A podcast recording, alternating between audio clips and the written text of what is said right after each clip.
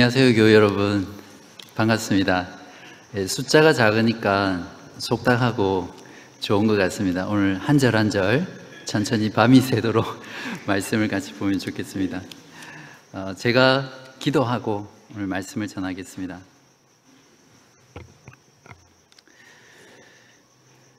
하늘에 계신 하나님 아버지, 감사합니다. 이 시간 예수 그리스도께서 십자가에서 죽으신 그날을 기념하며 하나님의 자녀들이, 하나님의 백성들이 이렇게 교회로 모여서 예수 그리스도의 십자가의 죽음의 의미와 또 그 죽으심을 통해서 무엇을 이루셨는지를 다시 한번 기억하며 우리의 믿음을 돌아보기를 원합니다. 주님의 성령께서 우리 가운데 함께하여 주시고 예수 그리스도의 그 십자가가 다른 사람의 것이 아니라 나의 것이 되게 하시고 그저 머릿속에 있는 지식이 아니라 우리의 영혼을 전율하게 하며 우리의 삶을 새롭게 하는 그러한 복되고 귀한 복음의 소식으로 우리들 가운데 자리 잡게 하여 주옵소서. 마치는 시간까지 주님의 성령께서 함께해 주시기를 간절히 소원하며 예수 그리스도 이름으로 기도하옵나이다. 아멘.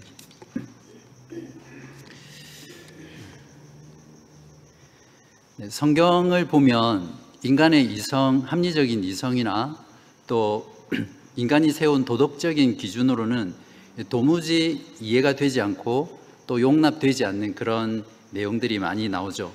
그래서 세상 사람들은 그러한 성경의 내용들을 비난하거나 거부하거나 그래서 믿지 않게 됩니다. 여러분도 잘 아시는 창세기 이십이 장에 보면 그러한 것들 중에 대표적인 이야기가 나오죠. 사천 년 전 하나님께서는 아브라함에게 백세에 준 독자 이삭을 다시 하나님께 바치라고 아브라함의 믿음을 테스트하기 위해서 요구합니다. 거기에 대해서 아브라함은 주저함이 없이 또 그 아들을 바치고요, 또 그 아들은 또 어떠한 반항이나 저항도 하지 않고 제단 위에서 제물이 되는 그러한 이야기들입니다. 복음의 눈으로 이 사건을 보지 않으면 결코 깨달을 수 없는 그런 성경의 이야기입니다.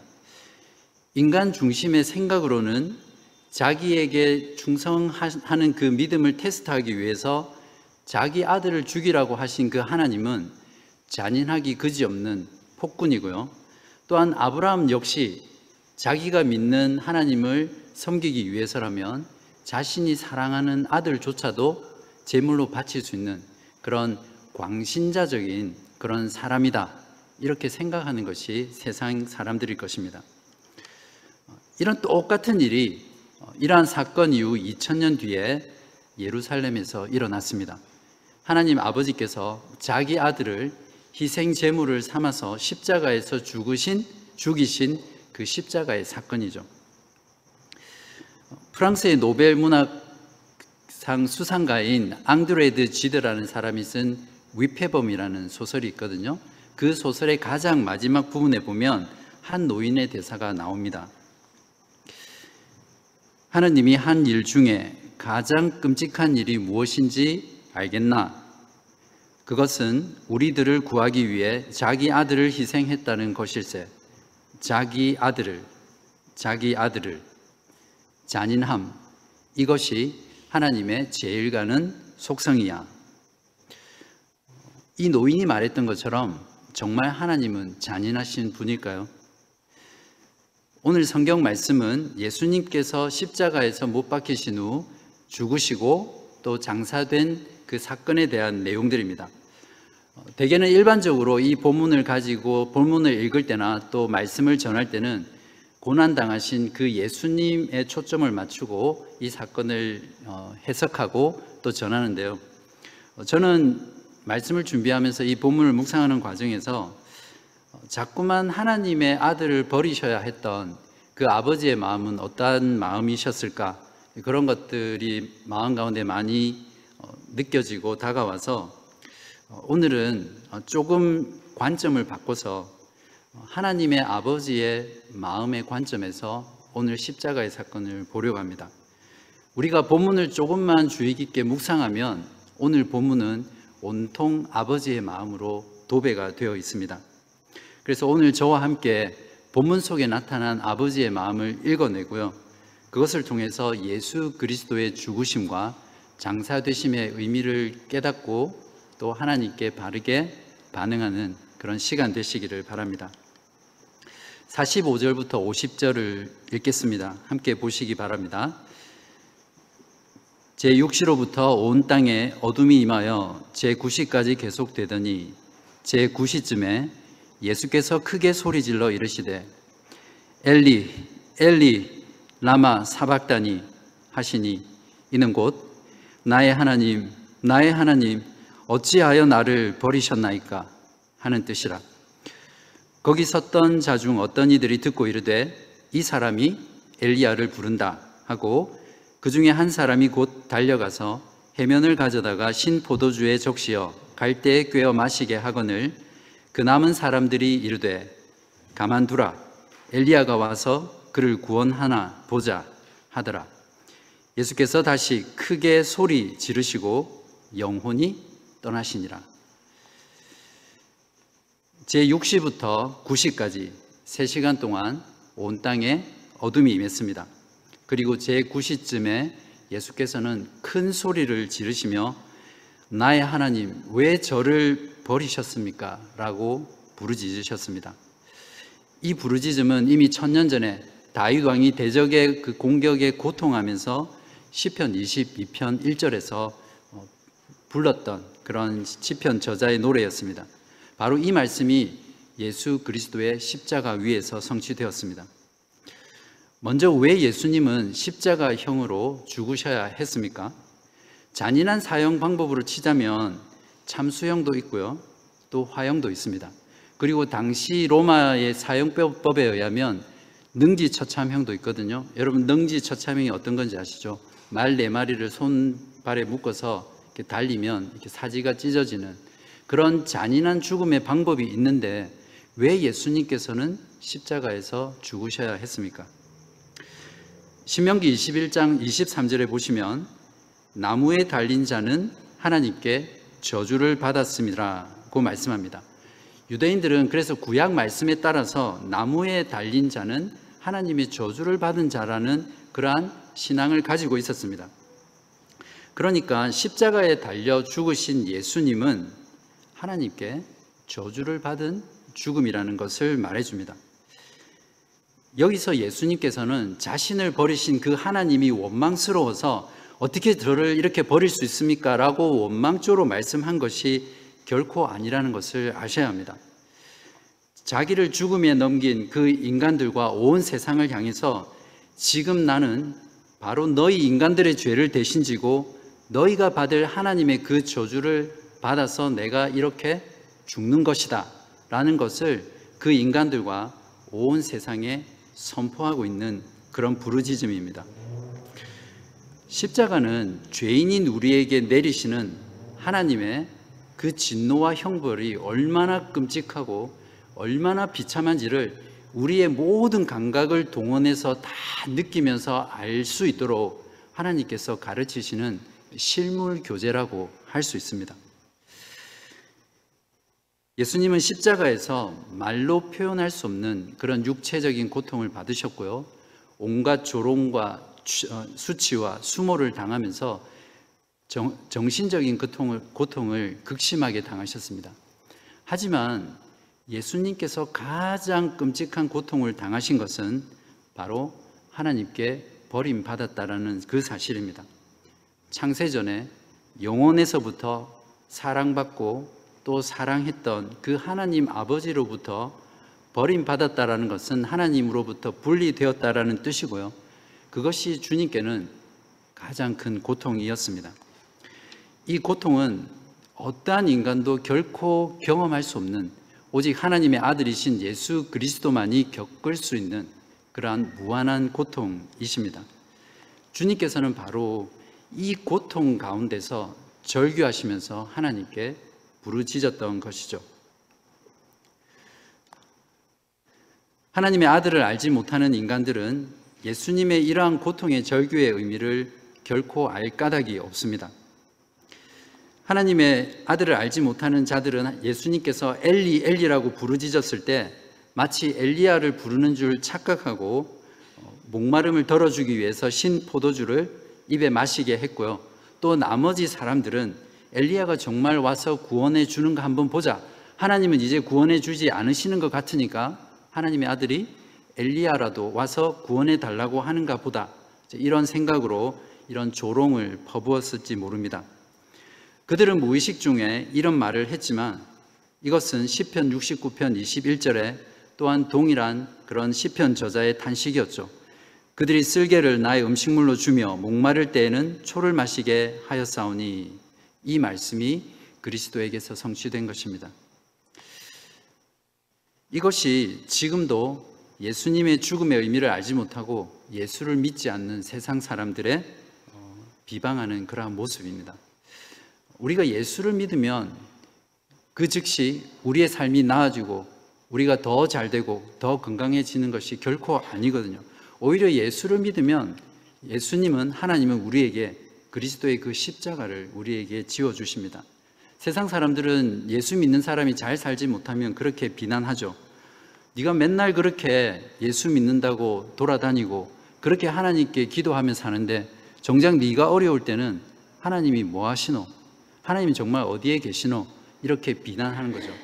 바로 이것이 예수님에게 십자가에서 내려오라고 했던 그 군중들의 유혹이었고요. 또한 지금도 우리가 신앙생활하는 가운데 우리에게 끊임없이 쏟아지는 그런 세상 사람들의 유혹입니다. 이 유혹에 넘어가서 우리가 세상 사람처럼 살고 세상을 쫓아가기 시작하면 그 길은 곧 망하는 길이죠. 오십 절을 보시면 예수께서는 오후 세 시경에 제구 시에 오후 세 시경인 제구 시에 숨을 거두셨습니다. 두 번째로 크게 소리를 지르셨지만 첫 번째처럼 어떤 말씀을 동반하지는 않으셨습니다. 마지막 죽음 직전까지도 예수님께서는 큰 소리로 부르짖을 만큼 끝까지 강한 생명력을 지니고 계셨음을 우리는 알 수 있습니다.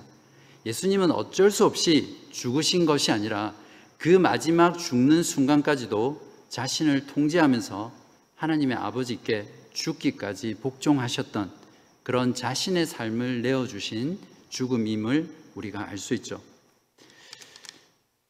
그렇다면 십자가에 매달려 고통 가운데 신음하면서 왜 저를 버리셨나요? 라고 절규하며 죽어가는 그 아들을 그저 바라만 보고 계셨던 하나님 아버지의 마음은 어떠했을까요? 아마 여러분 중에 자녀를 키워보신 분이라면 이 하나님 아버지의 마음을 조금은 아실 수 있을 것입니다. 아이가 학교에서 조금만 이렇게 맞고만 와도 이 부모 마음은 찢어지잖아요. 그리고 요즘은 이렇게 뉴스를 보니까 자기 아들이 학교에서 맞거나 하면 그게 사, 선생님이 됐든 아이가 됐든 그냥 학교로 바로 달려가서 학교를 완전히 뒤집어 놓더라고요. 부모가 힘이 있다면 자기 아들을 괴롭힌 그 대상을 결코 그냥 놔두지 않습니다. 전능하신 하나님은, 하나님께서 하시고자 하셨다면 얼마든지 예수를 죽이려고 했던 그들을 땅속에 집어삼키시거나 아니면 하늘에서 불을 내리셔서 태워버리고 예수님을 십자가에 내리시고 구원하실 수 있으셨습니다.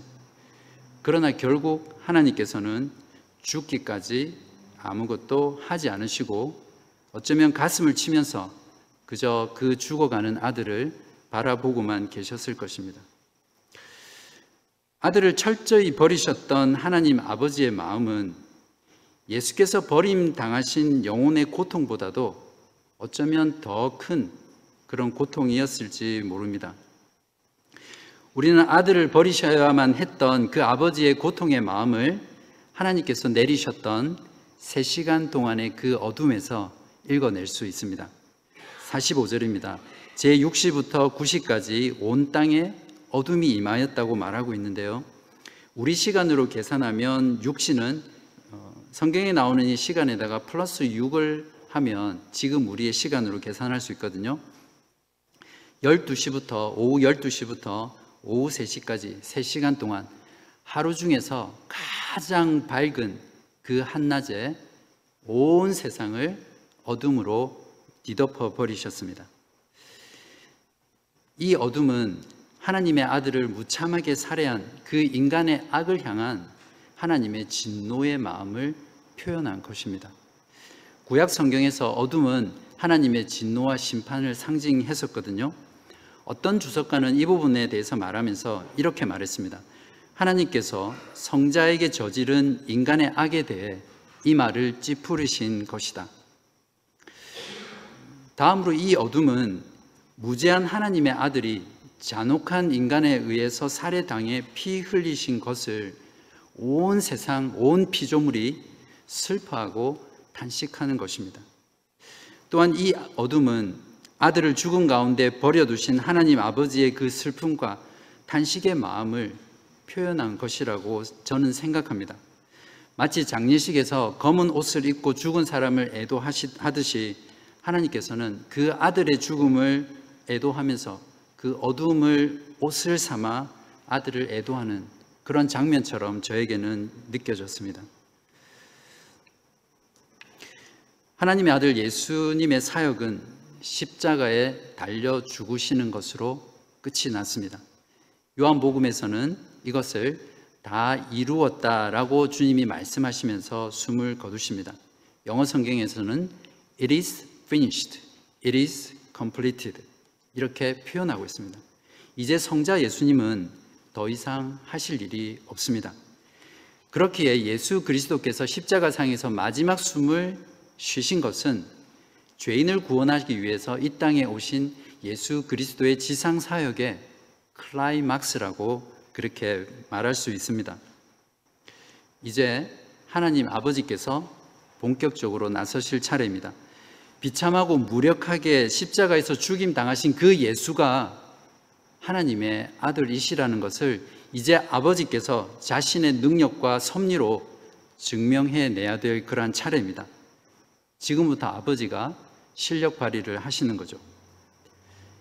오십일 절부터 오십삼 절입니다. 이에 성소 휘장이 위로부터 아래까지 찢어져 둘이 되고 땅이 진동하며 바위가 터지고 무덤들이 열리며 자던 성도의 몸이 많이 일어나되 예수의 부활 후에 그들이 무덤에서 나와서 거룩한 성에 들어가 많은 사람에게 보이니라. 오늘 본문을 기록한 마태는 아들을 증언하시기 위해서 하나님께서 하신 일을 세 가지로 정리하고 있습니다. 첫 번째는 휘장이 둘로 찢어졌고요. 두 번째는 땅이 진동하고 바위가 터졌습니다. 세 번째는 무덤이 열리고 많은 성도들이 일어나서 거룩한 성으로 들어가서 많은 사람들에게 보였습니다. 모든 동사가 성경에 보면 수동태로 되어 있습니다. 수동태가 어떤 건지 아시죠? 제가 문을 열면 능동태고 문이 닫히면 저절로 닫힌 거니까 수동태입니다. 그래서 이것을 보통 신의 수동태다 이렇게 부르거든요. Divine Passive라고 부르는데 한마디로 모든 것을 하나님께서 주어가 되셔서 하셨다는 그런 말씀입니다. 첫 번째로 오십일 절에 보시면 휘장이 위로부터 아래까지 찢어져 둘이 되었습니다. 여기서 휘장이란 지성소를, 지성소에 들어가는 입구를 가리고 있는 커튼입니다. 그곳은 하나님의 임재를 상징하는 언약궤가 있는 곳이죠. 이 휘장은, 휘장의 두께가 성인 손바닥만 한 정도인데 한 십 센티미터에서 십오 센티미터 정도 되겠죠. 그렇게 두꺼운 커튼이기 때문에 사람이 가위나 또 아니면 칼 같은 걸로 인위적으로 찢을 수 없는 그런 휘장입니다. 이 휘장이 둘로 찢어졌다는 것은 바로 하나님께서 행하신 일이라는 것이죠. 휘장 안의 지성소는 일 년에 한 번씩 대제사장이 자신과 또 이스라엘 백성들의 죄를 속죄하기 위해서 들어갔던 거룩한 곳입니다. 만약에 죄인이 자신의 죄를 속죄함 받지 않고 그곳에 들어가면 그 자리에서 죽는 곳이 바로 지성소의, 지성소였습니다. 신성이 충만하게 거하시는 참 성전이신 예수 그리스도의 몸이 지키심으로 죄인인 우리가 거룩하신 하나님께 나아가도 이제는 죽지 않는 그런 새로운 살 길이 바로 그리스도의 죽으심으로 일어난 것입니다. 히브리서 구 장 십구 절에서 이십 절에 이것을 잘 말씀해 주고 있습니다. 그러므로 형제들아 우리가 예수의 피를 힘입어 성소에 들어갈 담력을 얻었나니 그 길은 우리를 위하여 휘장 가운데로 열어놓으신 새로운 살 길이요 위장은 곧 그의 육체니라. 예수님께서는 죽음의 쓰라림을 극복하고 모든 믿는 자들에게 천국에 들어가는 문을 열어주셨습니다. 예수님께서 숨을 거두신 시간은 제구 시인 오후 세 시인데요. 이 시간은 유대인들이 성전에서 유월절 제사를 드리는 시간입니다. 바로 이 시간에 세상 죄를 지고 가는 어린 양 되신 예수 그리스도께서 자신이 죽으심으로 자신의 몸으로 하나님께 영원한 제사를 드리셨습니다. 예수를 십자가에 매달은 장본인들인 대제사장들은 자신의 눈앞에서 둘로 쩍 갈라지는 그 휘장과 또 그 갈라진 휘장 사이로 보이는 그 지성소를 바라보면서 아마 온몸에 다리와 온몸과 다리에 힘이 빠져서 그 자리에 털썩 주저앉았을 것입니다. 그러면서 이제 망했다 라고 절규했을 것입니다. 그들의 거짓 신앙과 부와 명예와 위선과 그들을 지탱했던 그런 모든 지위, 그런 것들이 가능하게 했던 것은 바로 이 성전과 제사 제도와 그것으로 인한 그들의 직분이었거든요. 그런 것들이 바로 찢어진 그 휘장과 함께 모두가 무너져 내렸던 순간입니다. 예수님의 죽으심으로 구약의 모든 율법과 제사 제도와 또 눈에 보이는 성전 중심의 신앙생활은 종결되고 말았다는 것을 우리가 잊지 말아야 합니다. 지금도 교회당을 여전히 성전이라고 생각하면서 교회에 오는 것을 예배 드리러 온다고 생각하고 신앙생활을 하고 있다면 그것은 하나님께서 찢으신 그 휘장을 다시 붙여서 깁는 것과 전혀 다르지 않는 그러한 신앙의 모습입니다. 우리는 성전 대신 그리스도 안에서 주를 섬길 때 모든 장소, 모든 시간, 그리고 모든 삶에서 바로 그곳이 예배의 현장이고 바로 그것이 우리가 예배자로 서서 예배를, 예배의 삶을 살아가는 그런 신앙생활이라는 것을 여러분이 꼭 기억하시기를 바랍니다. 아들을 증언하신 하나님 아버지의 사역 두 번째는 땅을 진동시키시고 또 바위를 터지게 하신 것입니다.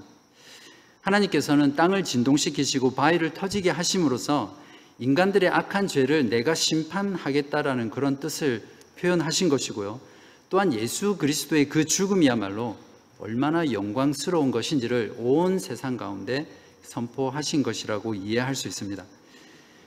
예수 그리스도께서는 다시 오실 때 다시 한 번 더 온 세상을 진동시킨다고 말씀하셨습니다. 바로 그때 예수 그리스도를 믿지 않고 십자가의 죽으심과 부활에 의지하지 않고 하나님을 거부했던 모든 사람들은 하나님의 진노와 준엄한 심판을 받을 것이고요.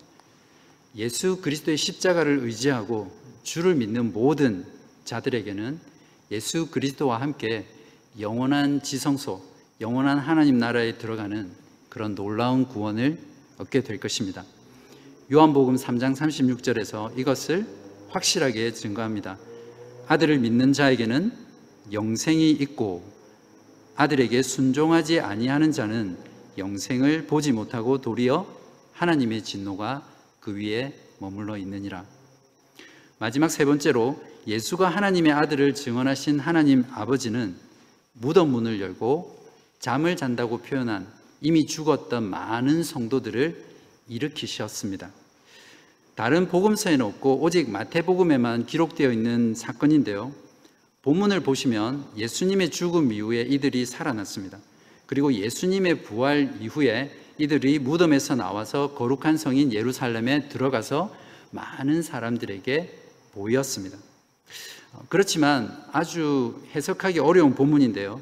이때 일어난 성도들이 누구인지, 또 예루살렘에 들어가서 얼마나 더 살았는지, 또 예수님이 승천하실 때 이들이 같이 승천했는지 아니면 다시 죽었는지 여기에 대한 언급은 전혀 없습니다. 그렇지만 분명한 건 많은 성도들이 예수님의 죽음과 함께 다시 일어났다라는 것은 곧 삼 일 후에 예수님이 부활하실 것이라는 것에 대한 어떤 신호탄이었고요. 또한 예수 그리스도를 믿고 예수님께서 다시 오실 때 모든 믿는 성도들이 부활하게 될 것이라는 그런 예고편과 같은 그런 사건으로 우리가 정리하면 되겠습니다. 하나님 아버지께서는 아들이 하나님의 아들이시라는 것을 증언하시기 위해 휘장을 찢으셨고요, 땅을 진동시키시고 바위를 터뜨렸습니다. 그리고 죽은 성도들을 일으키심으로 사람들과 하나님께 버림받아 힘없이 죽으신, 무기력하게 죽으신 그 예수 그리스도가 하나님의 아들이시라는 것을 온 세상 가운데 증언하셨습니다. 이렇게 아들을 위한 아버지의 증언을 통해서 최초의 고백자가 탄생합니다. 물론 이건 역시 하나님께서 역사하신 일이겠죠. 오십사 절입니다. 백부장과 및 함께 예수를 지키던 자들이 지진과 그 일어난 일들을 보고 심히 두려워하여 이르되, 이는 진실로 하나님의 아들이었도다 하더라. 어떤 사람들은 이 고백은 지금 우리들이 하는 것처럼 그리스도인들이 하는 고백과는 다르다라고 말을 합니다. 왜냐하면 로마에는 많은 신들이 있어서 그 신의 아들들이 있었거든요. 바로 이 백부장은 그러한 로마의 관점에서 신의 아들이라고 말했을 것이다, 이렇게 주장하기도 합니다. 여러분은 어떻게 생각하세요? 이 백부장의 이 고백을 볼 때 이 사람은 진정으로 회심한 사람인가요? 아니면 그냥 모든 일어난 일들이 너무 두려워서 그냥 얼떨결에 고백한 것일까요? 저는 적어도 백부장만큼은 회심한 사람이라고 생각합니다. 왜냐하면 그는 빌라도에서, 법정에서 신문을 받으시는 예수님이 무죄라는 것들도 보았을 것이고, 또 예수님이 십자가에 처형되는 그 모든 과정, 그리고 예수님이 하나님의 아들이라고 말씀하셨던 부분, 어둠, 지진, 이런 모든 되어지는 것들을 보고 하나님의 아들이 죽을 수 있다라는 것을 최초로 고백한 사람이기 때문에 저는 회심한 사람이다, 이렇게 생각합니다. 설령 이 백부장이 참된 회심을 하지 않았다고 하더라도 적어도 하나님께서는 유대인도 아니요 제자들도 아닌 이방인의 그 입술을 통해서 십자가에서 무력하게 죽으신, 버림당하신 그 예수께서 진정으로 하나님의 아들이셨다라는 것을 고백하게 하셨고요, 그 고백을 통해서 하나님의 아들이심을 증언하신 것입니다. 저는 이 고백이야말로 예수님의 십자가의 고난과 또 그 죽음의 모든 과정 가운데서 가장 찬란하게 반짝이는 것이라고 생각합니다. 마치 하늘 위로 쏘아 올린 가장 영롱하게 빛나는 그런 보석과도 같은 것이 이 백부장의 고백이라고 생각합니다. 하나님께서는 자신의 아들 예수 그리스도를 버리심으로 예수 그리스도가 하나님의 아들이시다라는 이 고백을 하는 하늘의 별처럼 셀 수 없는 수많은 회심자들, 수많은 고백자들을 얻으신 것, 즉 하나님의 아들을 얻으신 것이라고 믿습니다.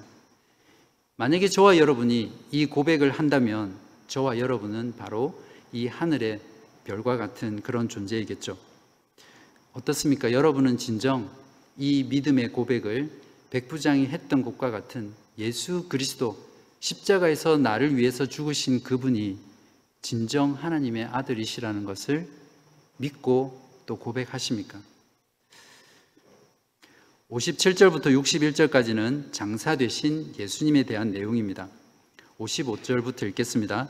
예수를 섬기며 갈릴리에서부터 따라온 많은 여자가 거기 있어 멀리서 바라보고 있으니 그 중에는 막달라 마리아와 또 야고보와 요셉의 어머니 마리아와 또 세베대의 아들들의 어머니도 있더라. 저물었을 때에 아리마떼의 부자 요셉이라는 사람이 왔으니 그도 예수의 제자라. 빌라도에게 가서 예수의 시체를 달라 하니 이에 빌라도가 내주라 명령하거늘 요셉이 시체를 가져다가 깨끗한 세마포로 싸서 바위 속에 판 자기 새 무덤에 넣어두고 큰 돌을 굴려 무덤 문에 놓고 가니 거기 막달라 마리아와 다른 마리아가 무덤, 무덤을 향하여 앉아있더라. 예수님은 삼 일 후에 부활하실 몸이셨기 때문에 그 죽으신 시신은 잘 보존되어야 했습니다. 당시에 보통 십자가형으로 죽은 범죄자들은 아무렇게나 그 시신이 취급당했고요, 잘하면 공동묘지에 이렇게 묻어주는 정도였다고 합니다. 그러나 하나님께서는 하나님의 아들의 장사까지도 모든 것을 예비하시고 그분의 섭리 가운데 준비하셨습니다. 어떻게 하셨습니까? 아리마대 요셉을 준비해 놓으셨습니다. 그는 부자였고 예수님의 제자였고 또 마가복음에는 산헤드린 공회원으로 아주 영향력 있는 사람이라고 묘사하고 있습니다. 빌라도가 유대 지방을 다스리는 로마 총독이었는데 아무 유대인이나 가서 시체를 달라고 한다고 해서 좋겠습니까? 아마 만나주지도 않았을 것입니다. 바로 이러한 요셉의 신분 때문에 또 요셉의 상황 때문에 빌라도는 요셉이 빌라도에게 시체를 요구했을 때 선뜻 내어줄 수 있었을 것입니다. 요셉은 부자였기 때문에 자신을 위해 만든 새 무덤을 예수님에게 주셨고 또한 그 무덤 가운데 세마포로 싸서 그 시신을 잘 안치시켰습니다. 이것 또한 이사야 오십삼 장 구 절에 그가 죽은 후에 부자와 함께 있었도다 라는 성경 말씀이 성취된 것이죠. 이렇게 하나님께서는 자신의 아들의 장사까지도 하나님이 미리 정하신 그 뜻과 또 하나님의 섭리에 따라 치루셨다는 것을 우리가 보게 됩니다. 여기에서 예수님이 장사되신 사건의 앞과 뒷부분에 여인들의 모습이 눈에 띕니다. 대부분 마리아입니다. 이들은 예수님을 너무나 사랑했고 예수님의 말씀을 듣는 것을 너무나 사모해서 백 킬로미터가 넘게 떨어진 그 먼 갈릴리에서 유대 땅까지 예수님을 섬기면서 예수님을 따라왔던 마리아들이었고요. 또한 끝까지 예수님의 곁을 지켰던 그런 여인들이었습니다. 큰 소리치던 제자들은 다 어디 갔죠? 이 여인들을 보면 주님의 참된 제자가 누구인가를 돌아보게 됩니다. 예수님을 참으로 사랑했고 예수님의 말씀 듣기를 그토록 사모했던 그들은 끝까지 예수님의 고난과 죽음과 마지막 장사되는 그 순간까지 그 곁을 지키면서 안타까워하고 슬퍼하면서 그분을 생각했던 그런 여인들입니다. 하나님께서는 이러한 여인들을 향해 예수님의 부활을 가장 먼저 목격하는 그런 영광스러운 복을 내려주셨습니다. 여기 청년부 지체들 계신데 앞으로 결혼해서 딸을 낳으면 꼭 마리아라고 이름을 짓기 바랍니다. 참 좋은 이름입니다.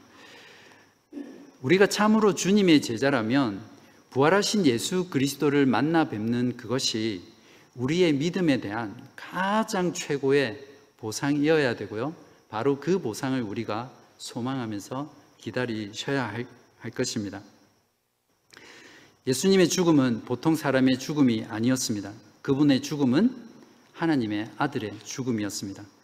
무지한 분이 우리의 죄를 대신 지고 하나님의 저주와 하나님께 버림받아 죽으신 우리를 살리기 위한 죽으심이었습니다. 이미 예수님께서는 죽으시기 전에 제자들에게 이것을 여러 번 말씀하셨죠. 그 중에 한 구절을 보면 마태복음 이십육 장 이십팔 절에 이것은 죄 사함을 얻게 하려고 많은 사람을 위하여 흘리는 피, 나의 피, 곧 언약의 피니라. 이사야 오십삼 장 전체는 성령의 감동으로 이사야 선지자를 통해 칠백 년 전에 예수 그리스도의 십자가의 그 죽으심과 부활을 너무나 생생하게 그려내고 있습니다. 사 절부터 읽어보겠습니다. 그는 실로 우리의 질고를 지고 우리의 슬픔을 당하였거늘 우리는 생각하기를 그는 징벌을 받아 하나님께 맞으며 고난을 당한다 하였노라. 그가 찔림은 우리의 허물 때문이요 그가 상함은 우리의 죄악 때문이라. 그가 징계를 받음으로 우리는 평화를 누리고 그가 채찍에 맞음으로 우리는 나음을 받았도다. 육 절입니다. 우리는 다 양 같아서 그릇 행하여 각기 제 길로 갔거늘 여호와께서는 우리 모두의 죄악을 그에게 담당시키셨도다. 한마디로 우리를 죄에서 구원하시기 위해 하나님께서는 하나님 아버지께서는 하나님의 아들 예수 그리스도를 버리신 것입니다. 우리가 당해야 될 그 하나님의 진노와 죄의 형벌을 그 아들에게 다 뒤집어 씌우신 것이 바로 하나님께서 그 아들을 버리신 이유이고요. 이것이 십자가의 구속의 사건입니다. 그러므로 우리를 향하신 하나님 아버지의 마음은 자신의 아들을 버려 우리들을 하나님의 아들로 얻으신 아버지의 사랑입니다. 자, 그러면 이제 우리는 하나님 아버지의 이 사랑 앞에 무엇을 해야 되죠? 백부장이 고백했던 것처럼 십자가에 달려 비참하게 저주받아 버림받아 죽으신 그 예수 그리스도가 바로 저와 여러분을 죄에서 구원하기 위해 죽으신 하나님의 아들이라는 것을 믿음으로 고백하고 그 믿음 가운데 살아가는 것입니다. 이것을 잘 표현하고 있는 성경 구절이 갈라디아서 이 장 이십 절인데요. 한번 다 같이 마지막으로 찾아서 읽어보겠습니다. 갈라디아서 이 장 이십 절입니다.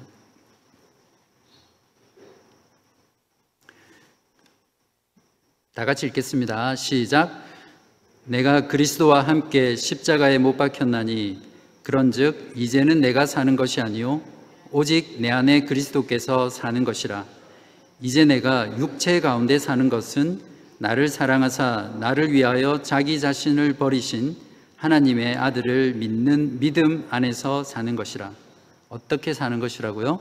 하나님의 아들을 믿는 믿음 안에서 사는 것.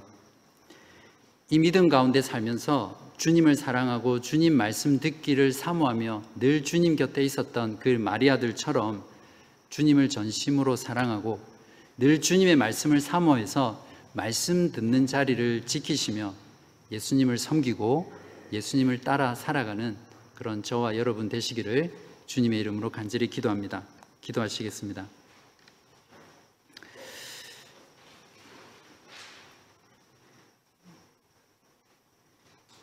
그 크신 사랑으로 아들을 버려 우리를 하나님의 아들로 삼아주신 하나님 아버지의 사랑에 무한한 감사를 드립니다.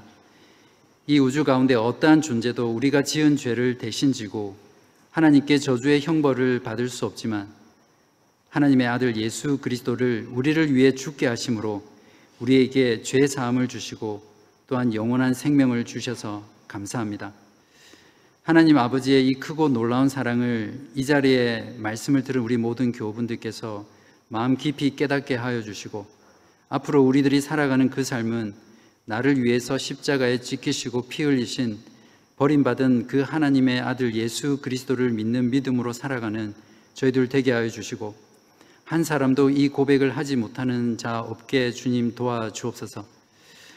우리의 모든 삶이 하나님의 아들 되심을 자랑하고 하나님의 아들 되심을 고백하며 우리가 어느 곳에 있든지 무엇을 하든지 하나님의 영광을 위해서 살아가는 그런 우리 모두 되게 하여 주시기를 예수 그리스도의 이름으로 간절히 기도하옵나이다. 아멘.